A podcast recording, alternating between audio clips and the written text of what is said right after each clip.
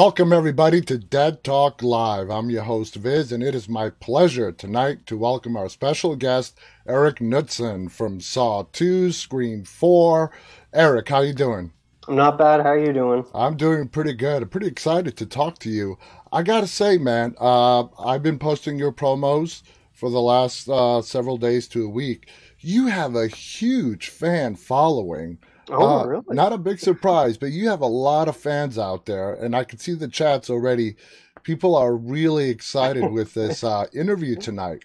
So, the first question I want to ask you, as with uh, a lot of actors that get started at a young age, your perf- your first professional credits are around the age of 10. Was it you always wanting to be an actor, or was it a big parental influence? It was it was actually the opposite. My my parents kind of uh, discouraged me from doing it at that age. Uh, basically, I was I I did theater in school. I did the the school plays stuff like that, and uh, I had a, a grade five teacher that was extraordinary, who was amazing. She would come into class dressed like a. One day she came dressed as like a, a shark attack victim. She said that she went swimming at, down at the beach this morning. Her clothes were all torn. She was bloody, saying all day she played that up, saying I got bit by a shark. We, we couldn't believe it. And then she says, okay. At the end of the day, she said, oh, you know, I was just pretending to be this character. I want you guys to come to school tomorrow and pick a character and be that character all day. And this teacher was like that. She encouraged us to act and stuff like that. And I loved it. I freaked out over it. I was enjoying it so much uh, that I asked my parents if I could do something with it. So they put me into um, Second City, which is like a, an improv class hmm and I love that as well. Like I got to work with just free ball with 40 year olds, people that I normally would never get to do co- any co- comedic lines with before. So did that, and then I, I asked my parents like I'd like to get an agent. Uh, my teacher at Second City is suggesting one. My parents said, "Well, you do hockey. You either pick hockey or acting. So you, you got to pick which one." So I said, "Okay, let's let's do acting."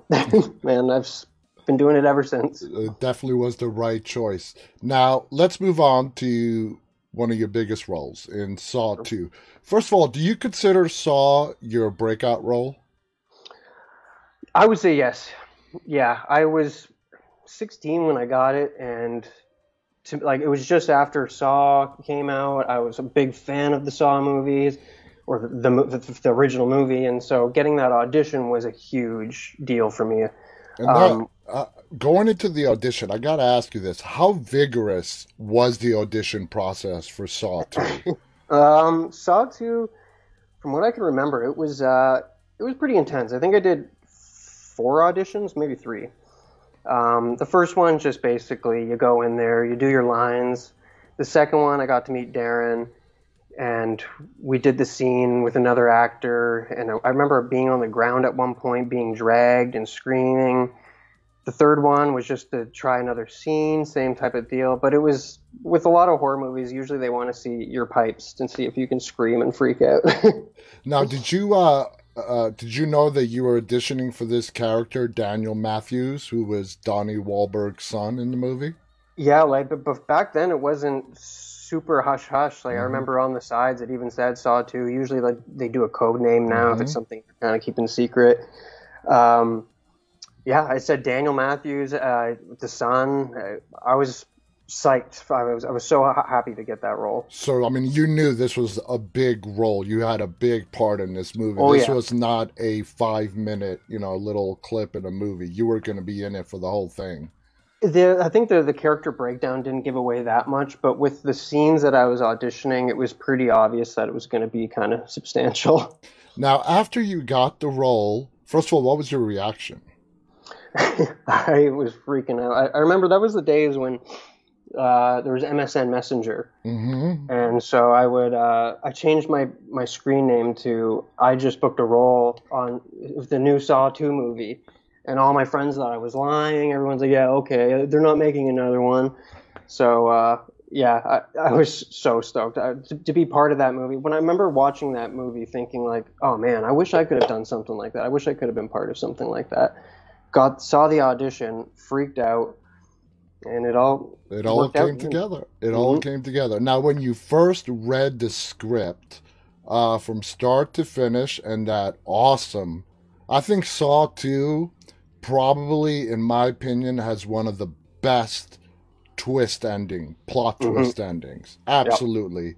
So when you read the script from start to finish, what were your thoughts?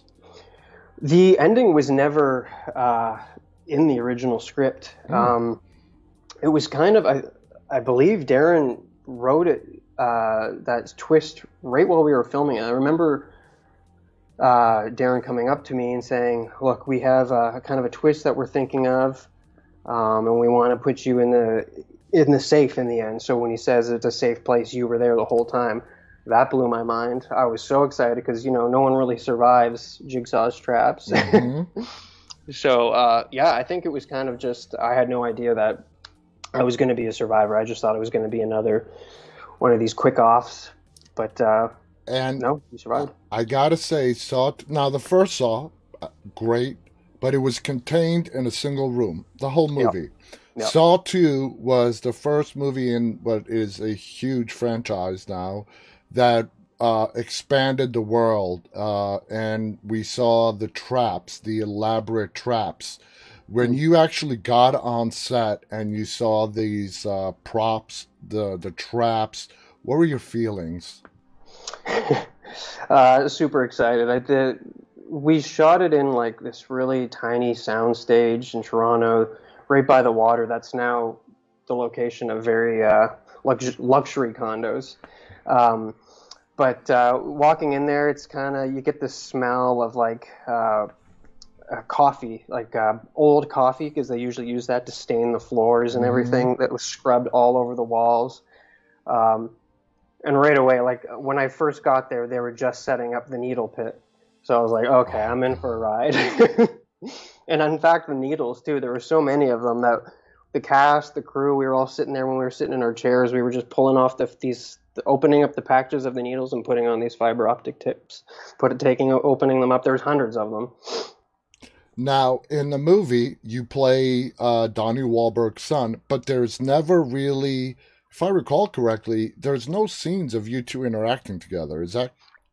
Uh, just at the beginning. Yeah, uh, the, the father son thing he, you know, the movie starts off with the police capturing Jigsaw. They've got him.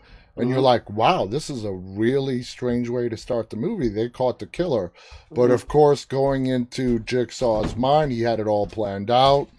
And they believed they were watching in real time what you and the other people were going through. And of course, part of the big plot twist ending was that it, that already happened. It's yep. in the past. That was a yep. recording. Uh, did you like that? Uh, just the brilliant writing and the storytelling. That's what I found so amazing. I think uh, that Darren didn't originally write that that screenplay as a treatment for Saw. I think he wrote that screenplay, and it just so happened to kind of work with the whole Jigsaw story. Mm-hmm. So he mm-hmm. kind of worked around it and made it more work for the Saw franchise.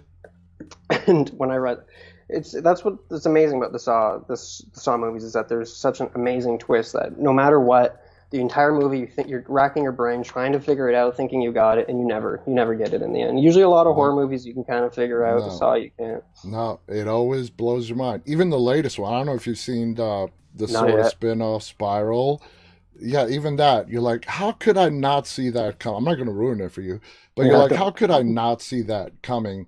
Now, uh, did you have uh, the pleasure of meeting and interacting with Tobin Bell on the set? Uh, such a legendary actor. Yeah, just briefly, I had lunch with him. Or on set, he was filming one of his scenes. I just finished up one of mine, so we had lunch, and I just sat across from him at the table, and that was pretty much it. I mean, he is just such an amazing person, and just even that time that you got to spend with him must have been yeah. really special. He's uh, a sweet guy. Now, moving forward beyond Saw 2, I assume you watched like Saw 3, maybe Saw 4. Uh, were you surprised on just at the end of the day, when it's all said and done with, how big the franchise became?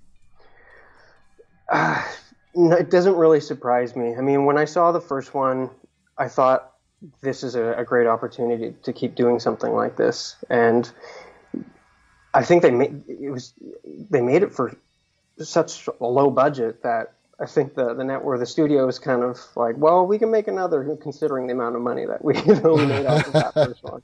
So no, it's not really a surprise to me, and I'm glad they did. I mean, Saw could go on forever.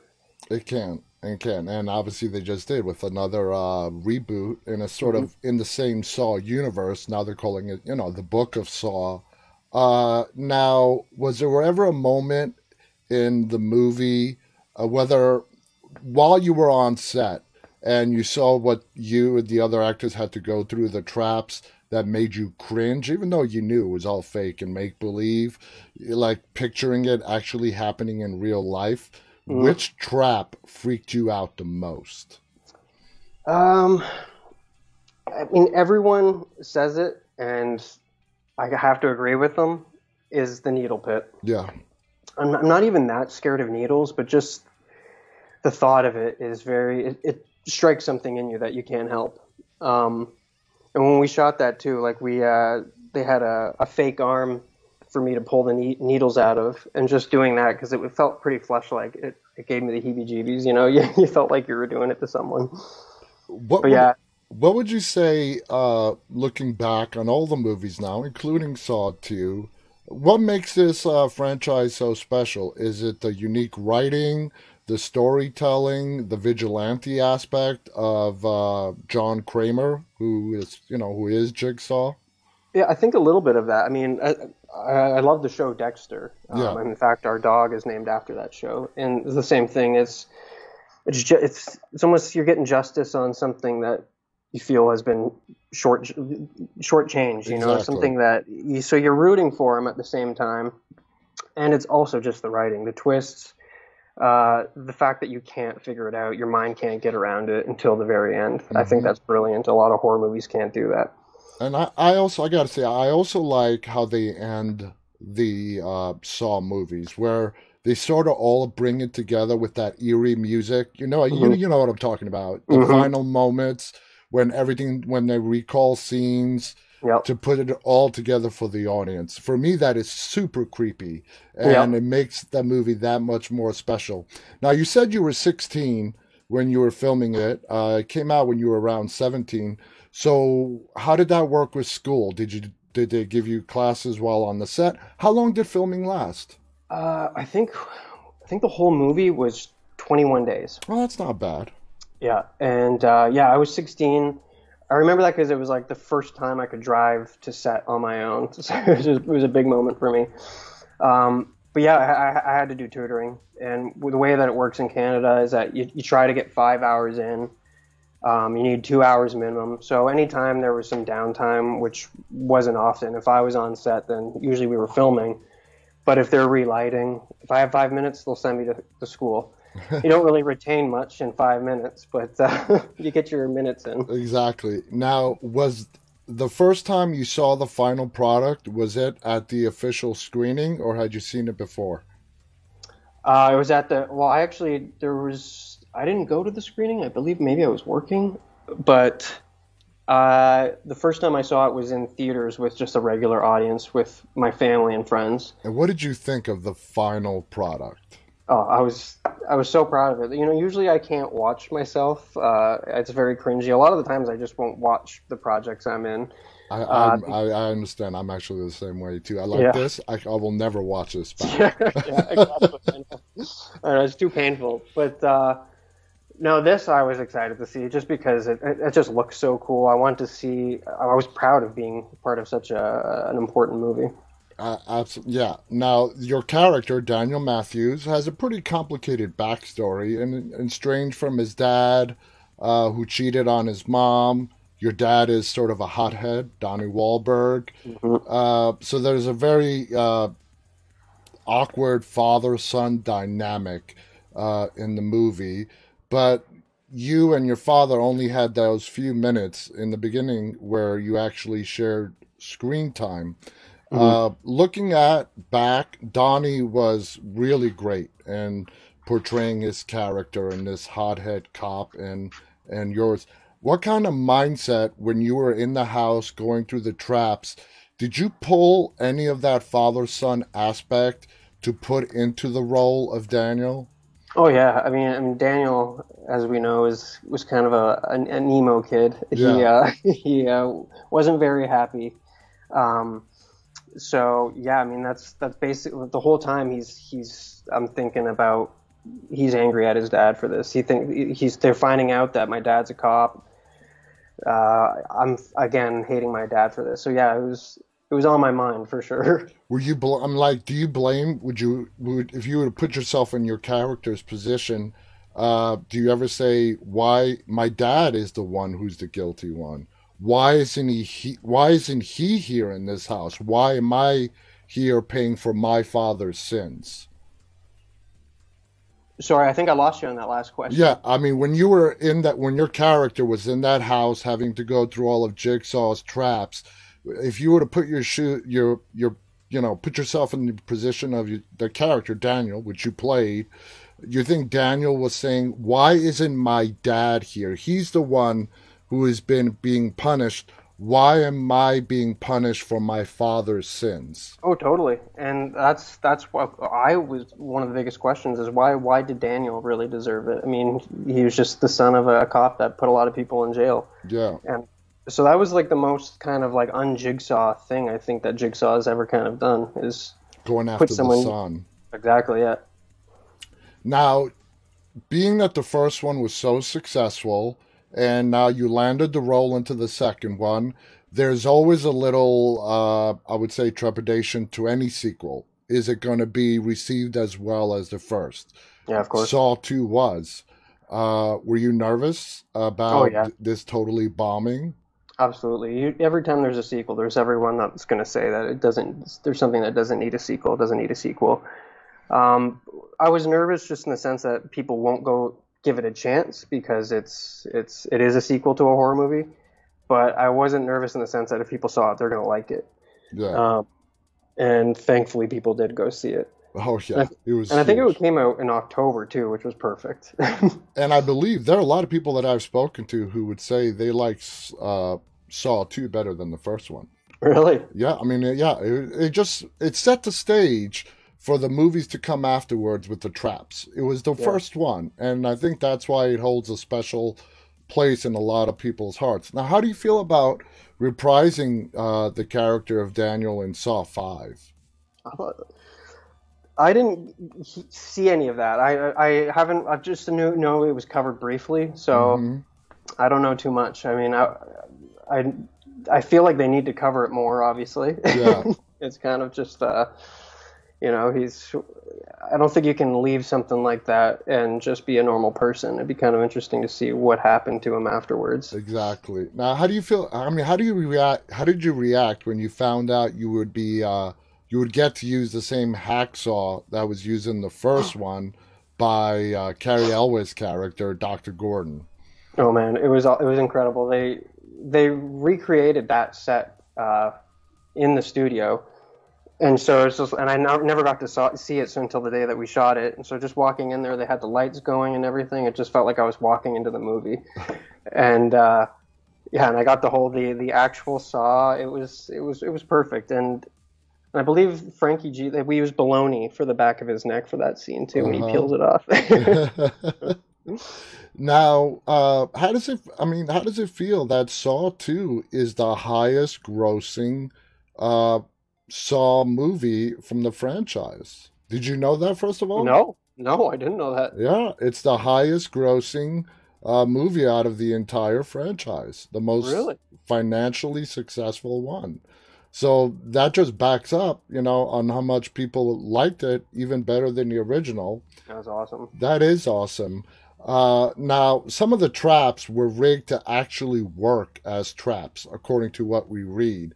Was there any kind of uh, mishaps? How many stuntmen were used? And how did that all play out? I trying to think if there was any mishaps.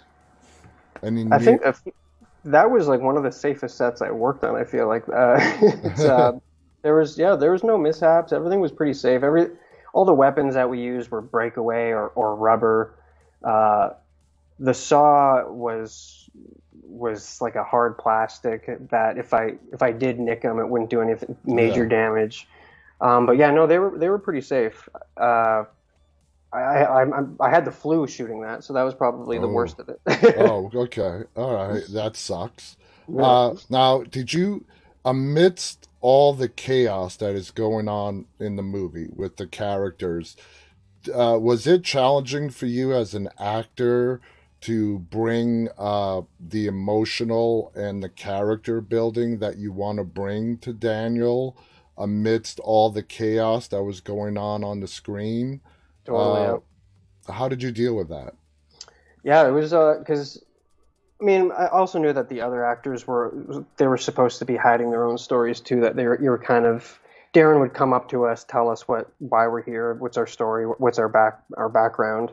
So all of us were kind of in our own worlds, which I think is is, is, is perfect for the, the scenario. We'd all, all don't want to be acting the same. We all come from different backgrounds. We think that we're here for different reasons.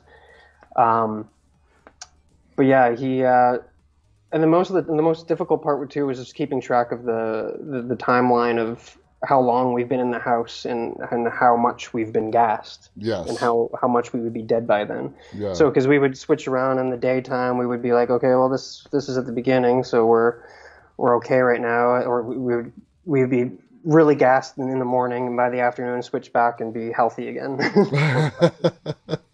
freshly unhealthy. Would you say you were a horror fan uh, before you got to role in Saw 2? If not, are you a horror fan now? Oh, I've always been a horror fan. My uh, growing up, that, that's that's what I I lived grew up on was being scared. I had a I had a, a grandmother that loved to torment us, um, and not like when we were young, like three years old all the way till now. Uh, she would cut the lights. She would take us to buildings and leave us in the car. She would hide on. She would drop us off somewhere and hide on us. She would wear the masks, come downstairs. And uh, the ghost face mask was actually one of the masks that she always used to use to scare us. So it, it came natural when it was time for that. um, but yeah, no, I've I've always been a fan of it, and I I've, I find that working in it f- for a while kind of takes the, the magic out of out of watching horror movies a little I bit. I could see that. You're over analyzing everything, being like, oh, I wonder how that day was. Um, so it's very. I find it harder now to find a, a horror movie that really scares me. Okay, yeah, me too. For me, my that's why my favorite subgenre of horror is paranormal because I kind of believe in it, and it's the Yep. only subgenre that I can actually say still kind of freaks me out. Yeah. Now, there's a little interesting fact on IMDb that says uh, only a few actors involved in the movie got the last 25 pages of the script, which of course revealed Amanda's role as Jigsaw's apprentice and Detective Eric Matthews' deaths. Is that true? I believe so. Yes. Um, I, I think I was told beforehand. I don't think there was ever a completed script uh, fully while we were shooting because of that. Because they were working on the ending and the twist, and they didn't want to spoil it. Um, but it wasn't as much as like it is today with with uh, making sure no one sees anything. But yeah, Yeah. I, don't, I don't think I got the, the the original ending at the beginning. So when you started filming, then you had no idea if your character was going to survive or die. No, no idea. Do you think And then we that uh, that heightened your performance? Oh yeah, big time. You know, especially as an actor, you want to do your best job. So it's like maybe if I do a good enough job, they'll they'll keep me alive and I can work on it forever. Do you think there's a, a a chance now that the you know franchise is being revitalized that you know? Let me put it to you this way: if you get a call to come back as Daniel, would you do it? oh yeah, of course, absolutely. Yeah, it's I, I I owe a lot to that movie as well, and I'm very thankful to be part of that. And uh, it's, yeah, I mean, people still love them. So do I. So why not? Now you have the honor of being involved in two of some of the most successful horror franchises. And That is, of course, Saw, which is what we've been talking about, and then we go to Scream. Uh, you were actually in the last Scream movie before the new one is set to be released uh, here in, in a little bit. Yeah, Your character was Robbie. Uh, of, you know, Mercer. yeah, Robbie Mercer, a film major, uh, infatuated, a throwback to the original film. Now, how did you landing that role? How did that work out? Was that uh, a vigorous audition process like Saw? What were the similarities? What were the differences between you getting the role in Scream as opposed to Saw? Um, somewhat similar in the same sense as that I just I got the audition through my agent. Uh, this was uh, the time that you could self tape from home. Uh, this was saw you couldn't do that. So now nowadays, like anything in the states, it's it's kind of uh, before I would have to self tape Yeah. on a VHS, send it to FedEx, 90 days or 90 dollars. A few days later, find out if I got anything. Uh, Scream was just a self tape. Uh, I heard back from them, said that they liked it. It was the same. The, the audition wasn't as grueling as uh, as Saw, where the scenes were more just focused on uh, the comedy. Yeah. They wanted to see if I could be funny. Um, uh, I'm sure that, that I, I could die. um, uh, but yeah, same thing. Uh, they called me back, said we would like you to try another one this way. Did another one. I did a few auditions. I think I did three for that one, four auditions for that.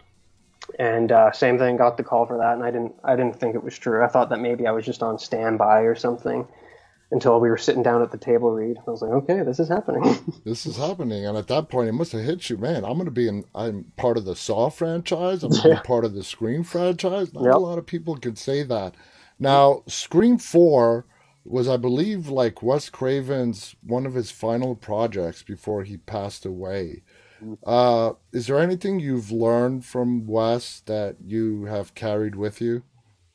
Uh, just professionalism and, and staying calm. I remember m- meeting him for for the first time, thinking, I mean, this is the man that's created my nightmares for my entire life. That's scared a lot of people. I mean, he's been making movies since the early 70s. Exactly, yeah. So he's he's haunted a lot of people's dreams. Uh, the, his writing, you, you'd think that he would be a slightly twisted man or something off, but he was couldn't be any nicer. And throughout the most stressful times, uh, being a director is is really stressful, especially especially when you're on a time crunch. And he was never unhappy. He was never stressed out. He was just calm, cool, and collective. That's And I think awesome. I, I've learned that, you know, like as much as a situation can get, can get really bad, you know, it's, it doesn't help to, to panic. Exactly. Yeah. I mean, he was an awesome filmmaker, and it Mhm. was so sad when he passed away.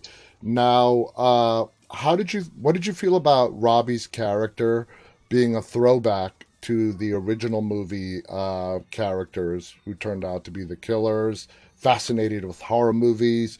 Robbie was more of a video nerd, you know, for lack of a better term. Mm-hmm. Yeah. Always had a camera in someone's face. What Yeah. did you think of the character of Robbie?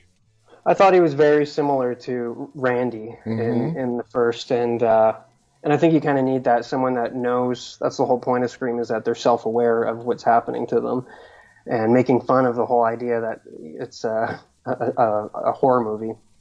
So I think you needed a, a film buff in there somewhere. Yeah. as well as well as the comedic breaks throughout Scream. Although everyone in that movie is funny. Yeah.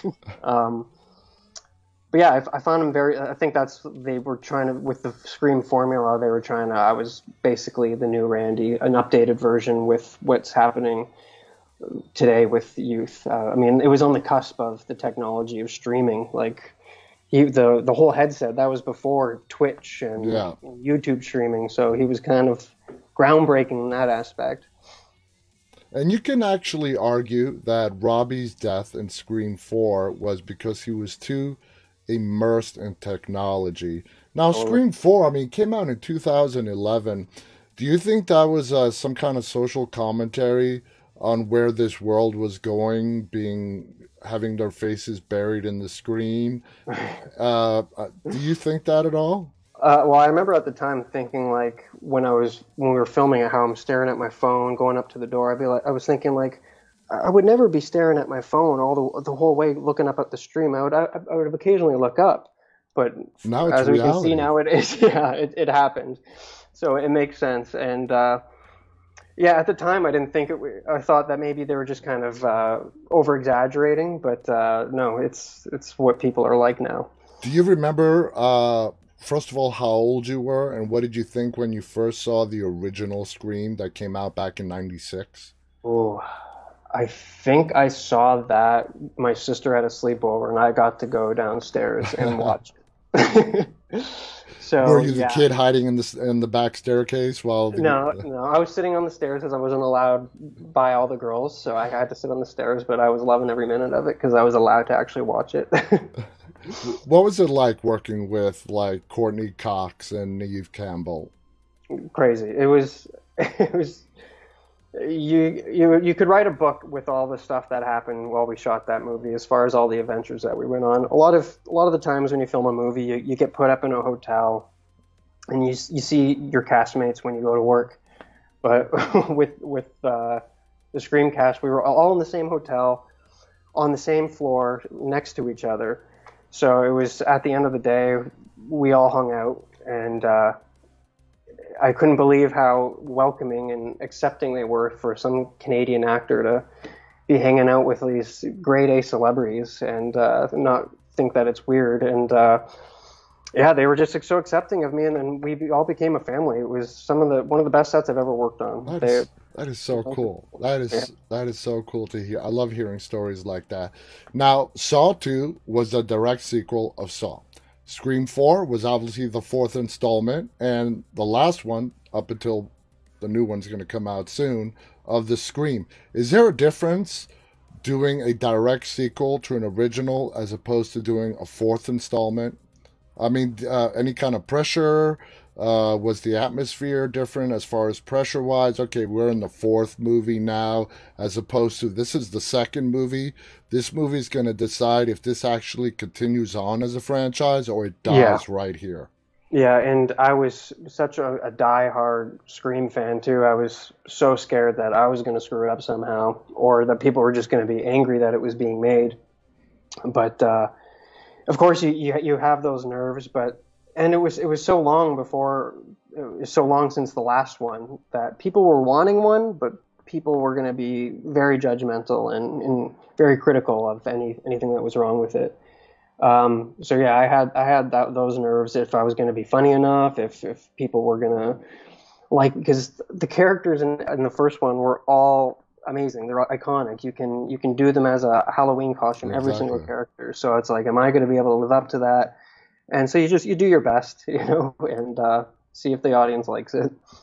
Now you and Rory Culkin plays Charlie. You guys had uh, great chemistry on the set together as friends. Uh, it was a, your first time meeting, working with each other. Have you uh, kept in touch in any way? I haven't spoke to Rory in a while, but me and him were like brothers on set. He was the one, the one guy that was in my hotel room the most. he, uh, I was the guy that brought the hookah the, the, from Canada, so we could all sit around and smoke hookah and chill and talk. Um, so they were always hanging out in my room. But Rory and I had, um, oh.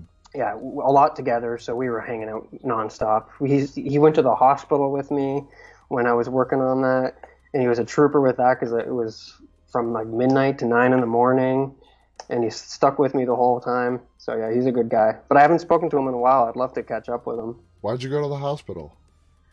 While we were filming, I uh, I started my stomach started hurting, and then Rory and I were talking about going to Grand Rapids because there was this cool bar there that we wanted to check out, and so we we drove that way. My stomach was hurting more, and by the time we got there, I couldn't go in. I said, I think I got to go to the hospital. And it turned out I had a really bad kidney stone. Ooh. And we got pulled over by the cops. we were trying to explain them to them that we're going to the hospital.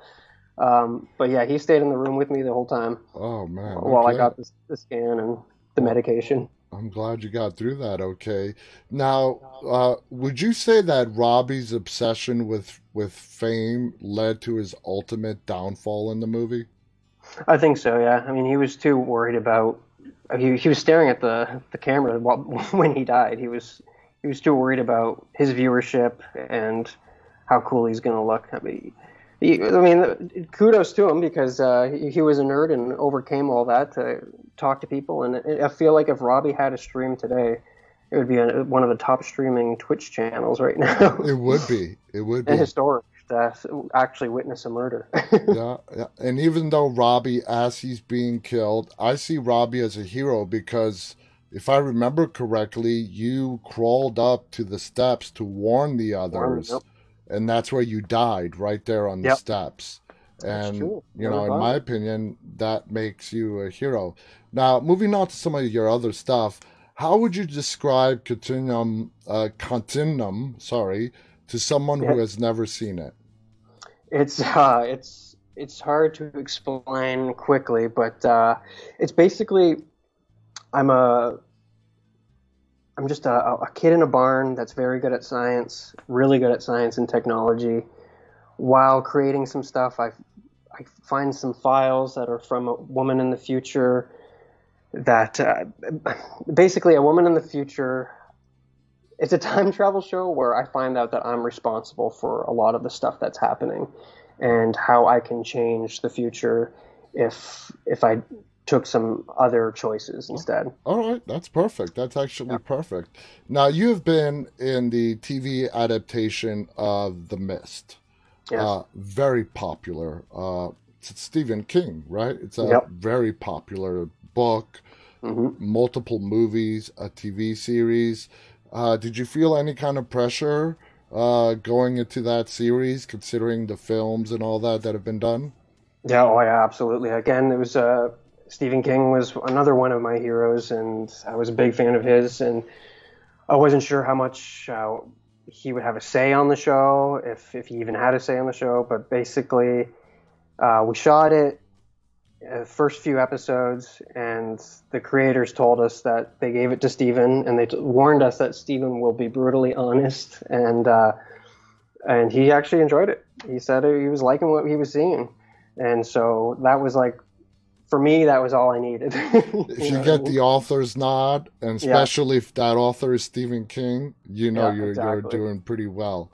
Going Yeah. back to uh, Continuum, the relationship between like Alec and Kira, very unique. Uh, how challenging was it to establish a bond between those two characters, not actually being in the same room while you were filming? Yeah, it was really. Uh, diff- it was the first time I've ever had to do something like that, and um, we figured we tried it a few different ways. Uh, when we the first season, we were still getting used to each other as friends and actors, coworkers. So I would come to set for my off-camera dialogue uh, that's supposed to be in her earpiece, and I would say the lines to her beside the camera so she could get an idea of how I'm going to say it. Hmm and then that came to being too much because like on my days off i'd have to come in. On her days off she would have to come in. So we figured it out to just quickly record the lines and then play it back on the day so we can see how the delivery is. But uh, i don't find it that hard. It's uh, it, it's especially because i'm always supposed to be busy looking at a computer usually doing some something on the thing on the, the web where hearing her voice i can still react to it I, it, it didn't need much Now, would you say Erik Knudsen? You've played a lot of tech savvy characters like Yes. Robbie and Scream. Are you as tech savvy in real life? I'm, I'm tech savvy, but not not like the guys I've played. Um, Not to I that, by- uh, you know, fanatical degree. no, I, I couldn't uh, think of a time traveling device.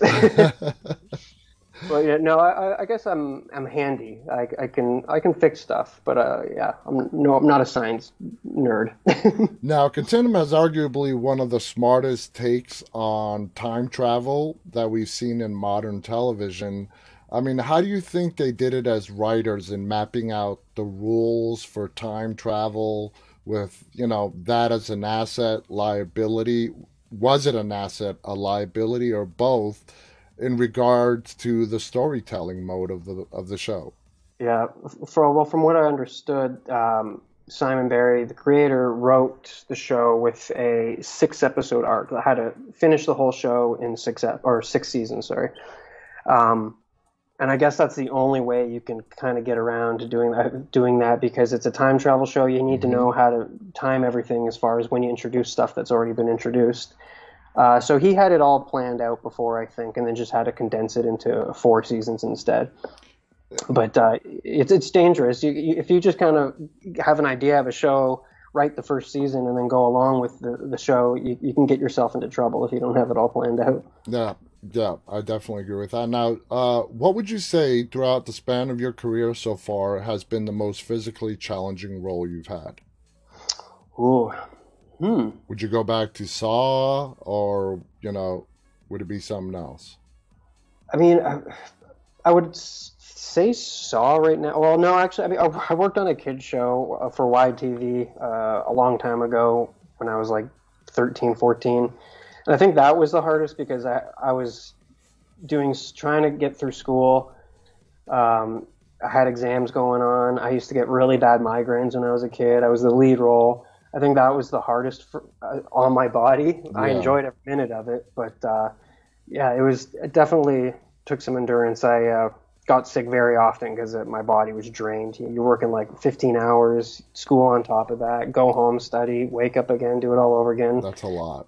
That's Yeah. a lot. What what would you how would you describe your uh, your experience working with the cast of Jericho, which had like Lennie James, uh, Skeet Ulrich, let's Yep. see, Gerald McRaney. I mean, what was that like? that was incredible too. That was uh, that was the first time for me working on a show not in Toronto or at least near Toronto. It was out in LA. Um, actually, the cast just I got added onto a, a group chat that the ca- casts are all reuniting. and They're all wanting to get together. So hopefully that happens. Um, but uh, yeah, same thing. I mean, uh, No, sorry, oh, go on. Sorry. what was the question? you know, what was it like working with you know, such a cast? I mean, Oh, yeah, yeah. I mean, like Lennie James. Lennie James is like you know legendary. Uh, Exactly. yep. Oh, I know. Uh, now, Yeah, they're, all sweethearts, all of them. It's like if that one was like another family too. They all still keep in touch. That's the one, the only cruise that I really still keep in touch with. now you and Candace Bailey had a pretty close relationship on the show on camera. Uh, how did you guys build that chemistry? Did it just come naturally, uh, just between the two of you, that it just came through so brilliantly on the screen? Yeah, I guess so. It is, it's, um, I mean, I was just kind of being myself, just nervous, and uh, you know, having to do an on-screen kiss was nerve-wracking for me. So, and it worked for the character. I didn't have to be a, a ladies' man by any sorts. Uh, but and I think there was also a, quite a significant age gap. I think uh, Candace at the time was 26, 27, and I was 17. So for me, like Wow. kissing an older woman was exciting.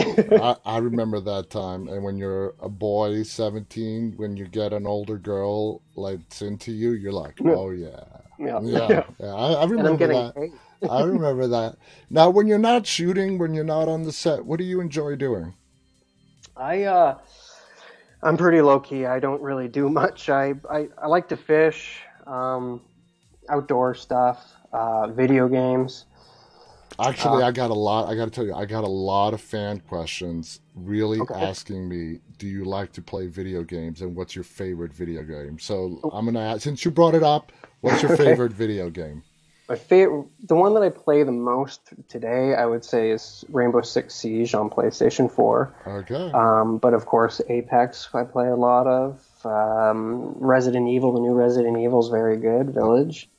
But yeah, I dabble in everything, but mostly first-person shooters. yeah, yeah, that is definitely probably the most popular, uh, you know, uh, genre of gaming out there. Uh, Yeah. And I'm also glad you're a PS4 person, not an Xbox. PS4 yeah. here too. Oh no, uh, hardcore PS4 fan. What would you say to uh, you know being in this stage of your career, which is still you're still very young, you have a lot of uh, work to do ahead of you.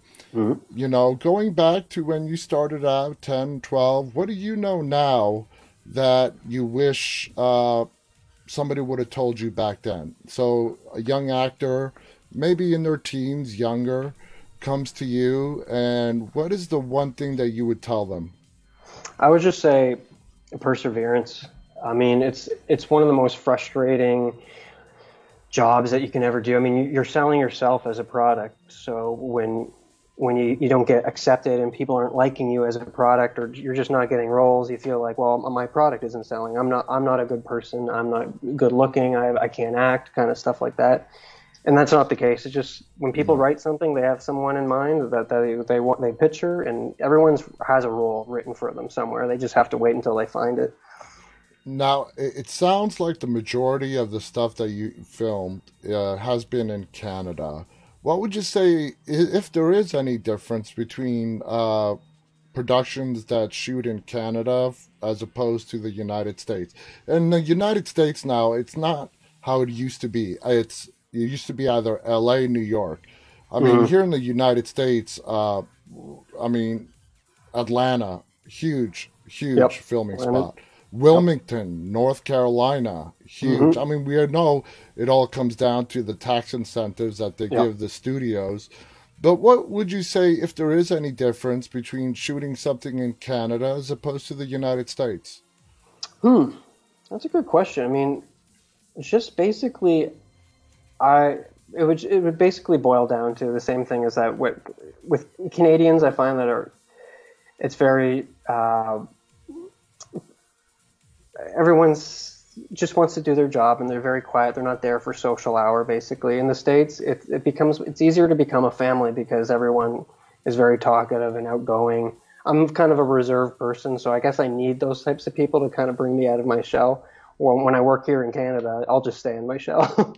now, uh, you know, in Canada where you are and production is being done, you said you're near the Toronto area, right?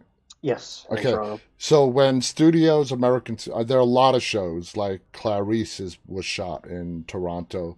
When mm-hmm. these studios come up, how do the locals react? Oh man, here come the Americans again to shoot their movies. oh no, that's it's, it's extreme opposite. We're excited to have any American projects here.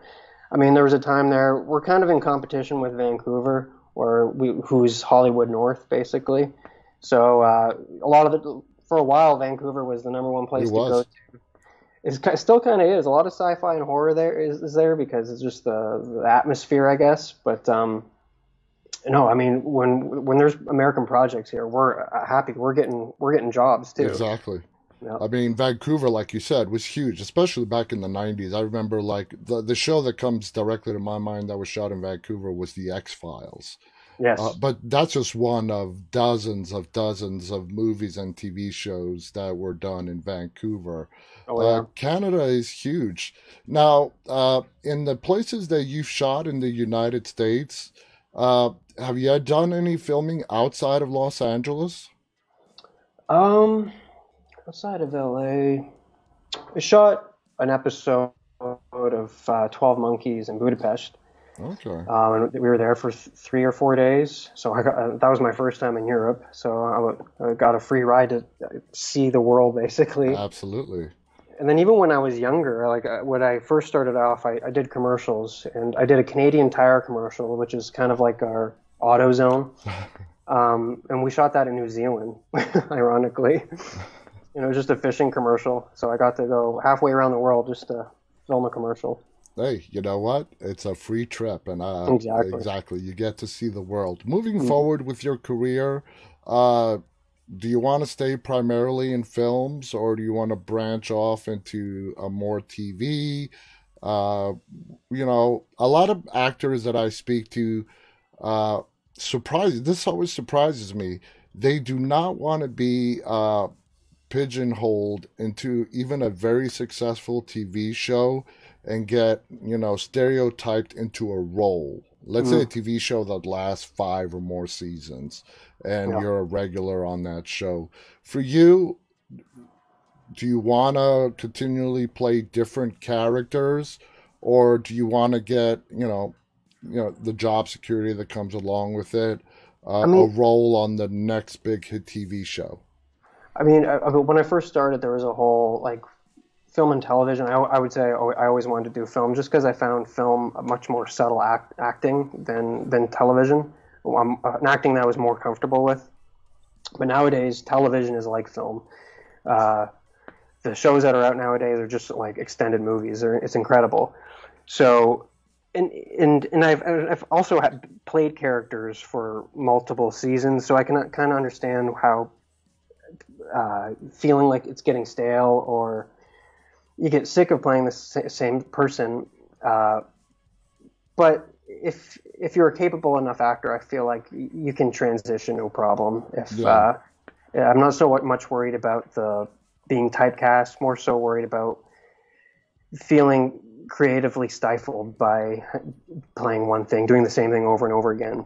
But you know it's a it's a job, and I'll suck it up and take it if it's if it's a good show. I totally get it. Now this this is another viewer question. Uh, they said this is their favorite show and wanted to ask, what was it like working on Flashpoint?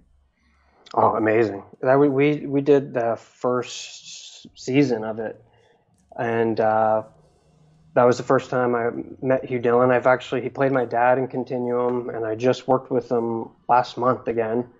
So me and Hugh are he's a great guy. Uh, hopefully I'll work with him again. And yeah, same kind of thing where I didn't really know what the show was going to be. I knew that it was about uh, Toronto police and the the trauma that they go through with some of this kind of stuff, and uh, had no idea how big of a show it was going to be and how cool it was going to look. It was kind of the first show in, in that was shot in Toronto, based in Toronto, that looked cool.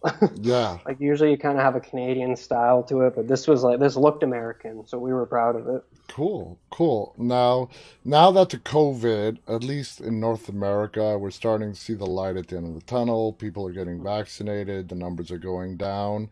Are auditions opening back up again to pre-COVID levels? Roles opening up again? How do you Oh, see yeah. it?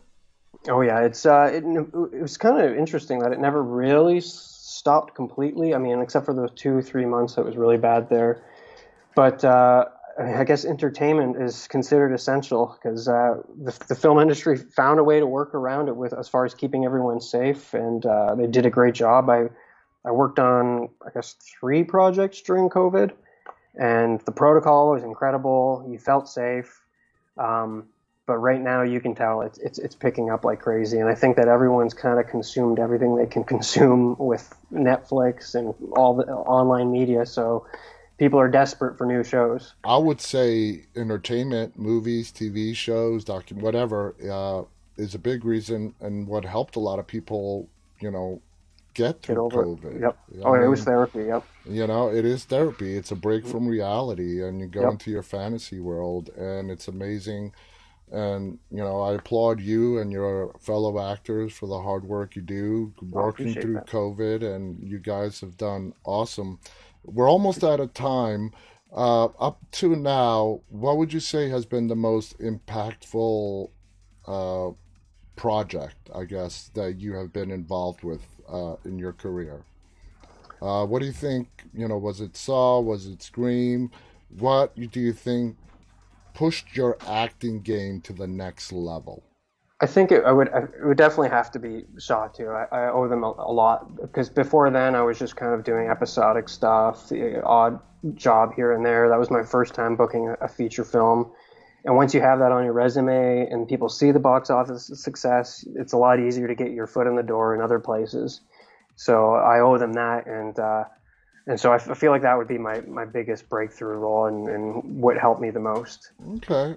Now, before we go, is there any projects that you're considering, maybe on working on that we should be on the lookout for? Um, the one that I worked on the latest, I'm not sure if I'm allowed to talk about it, so I'll just I won't in case. Okay, okay, Um, that's fine. But, But uh, nine films about technology. I did an episode on just recently, and I think that's on FX or Hulu. okay, Um, but yeah, as, uh, I'm I'm just auditions are flying in right now, so I do about uh, two self tapes a day. So it's just waiting for a call back, that's awesome. That's awesome. I'm so happy for you, Erik. I can't believe how fast this hour has flown Yeah, I know. Good. Do you have uh, any final thoughts? Any anything to say to your fans, which you have a lot of, by the way? I just thank you for coming, guys. I'm sorry I'm such a, a, a mysterious mysterious presence online. Uh, I don't really have any social media stuff, but uh, you know, sometimes a little mystery is, is good in everyone's life. I agree. And you know, when it comes to that, I'm just going to say uh, not everybody has to have an Instagram account. Not Yeah. everybody has to have a Twitter account.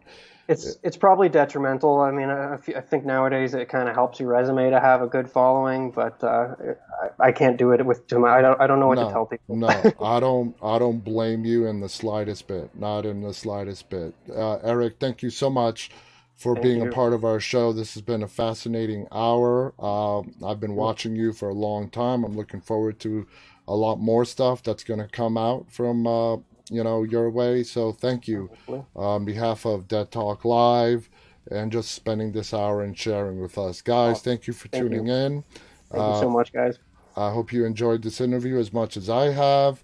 On behalf of Erik and myself, stay safe, and until the next time, stay walking. Good night.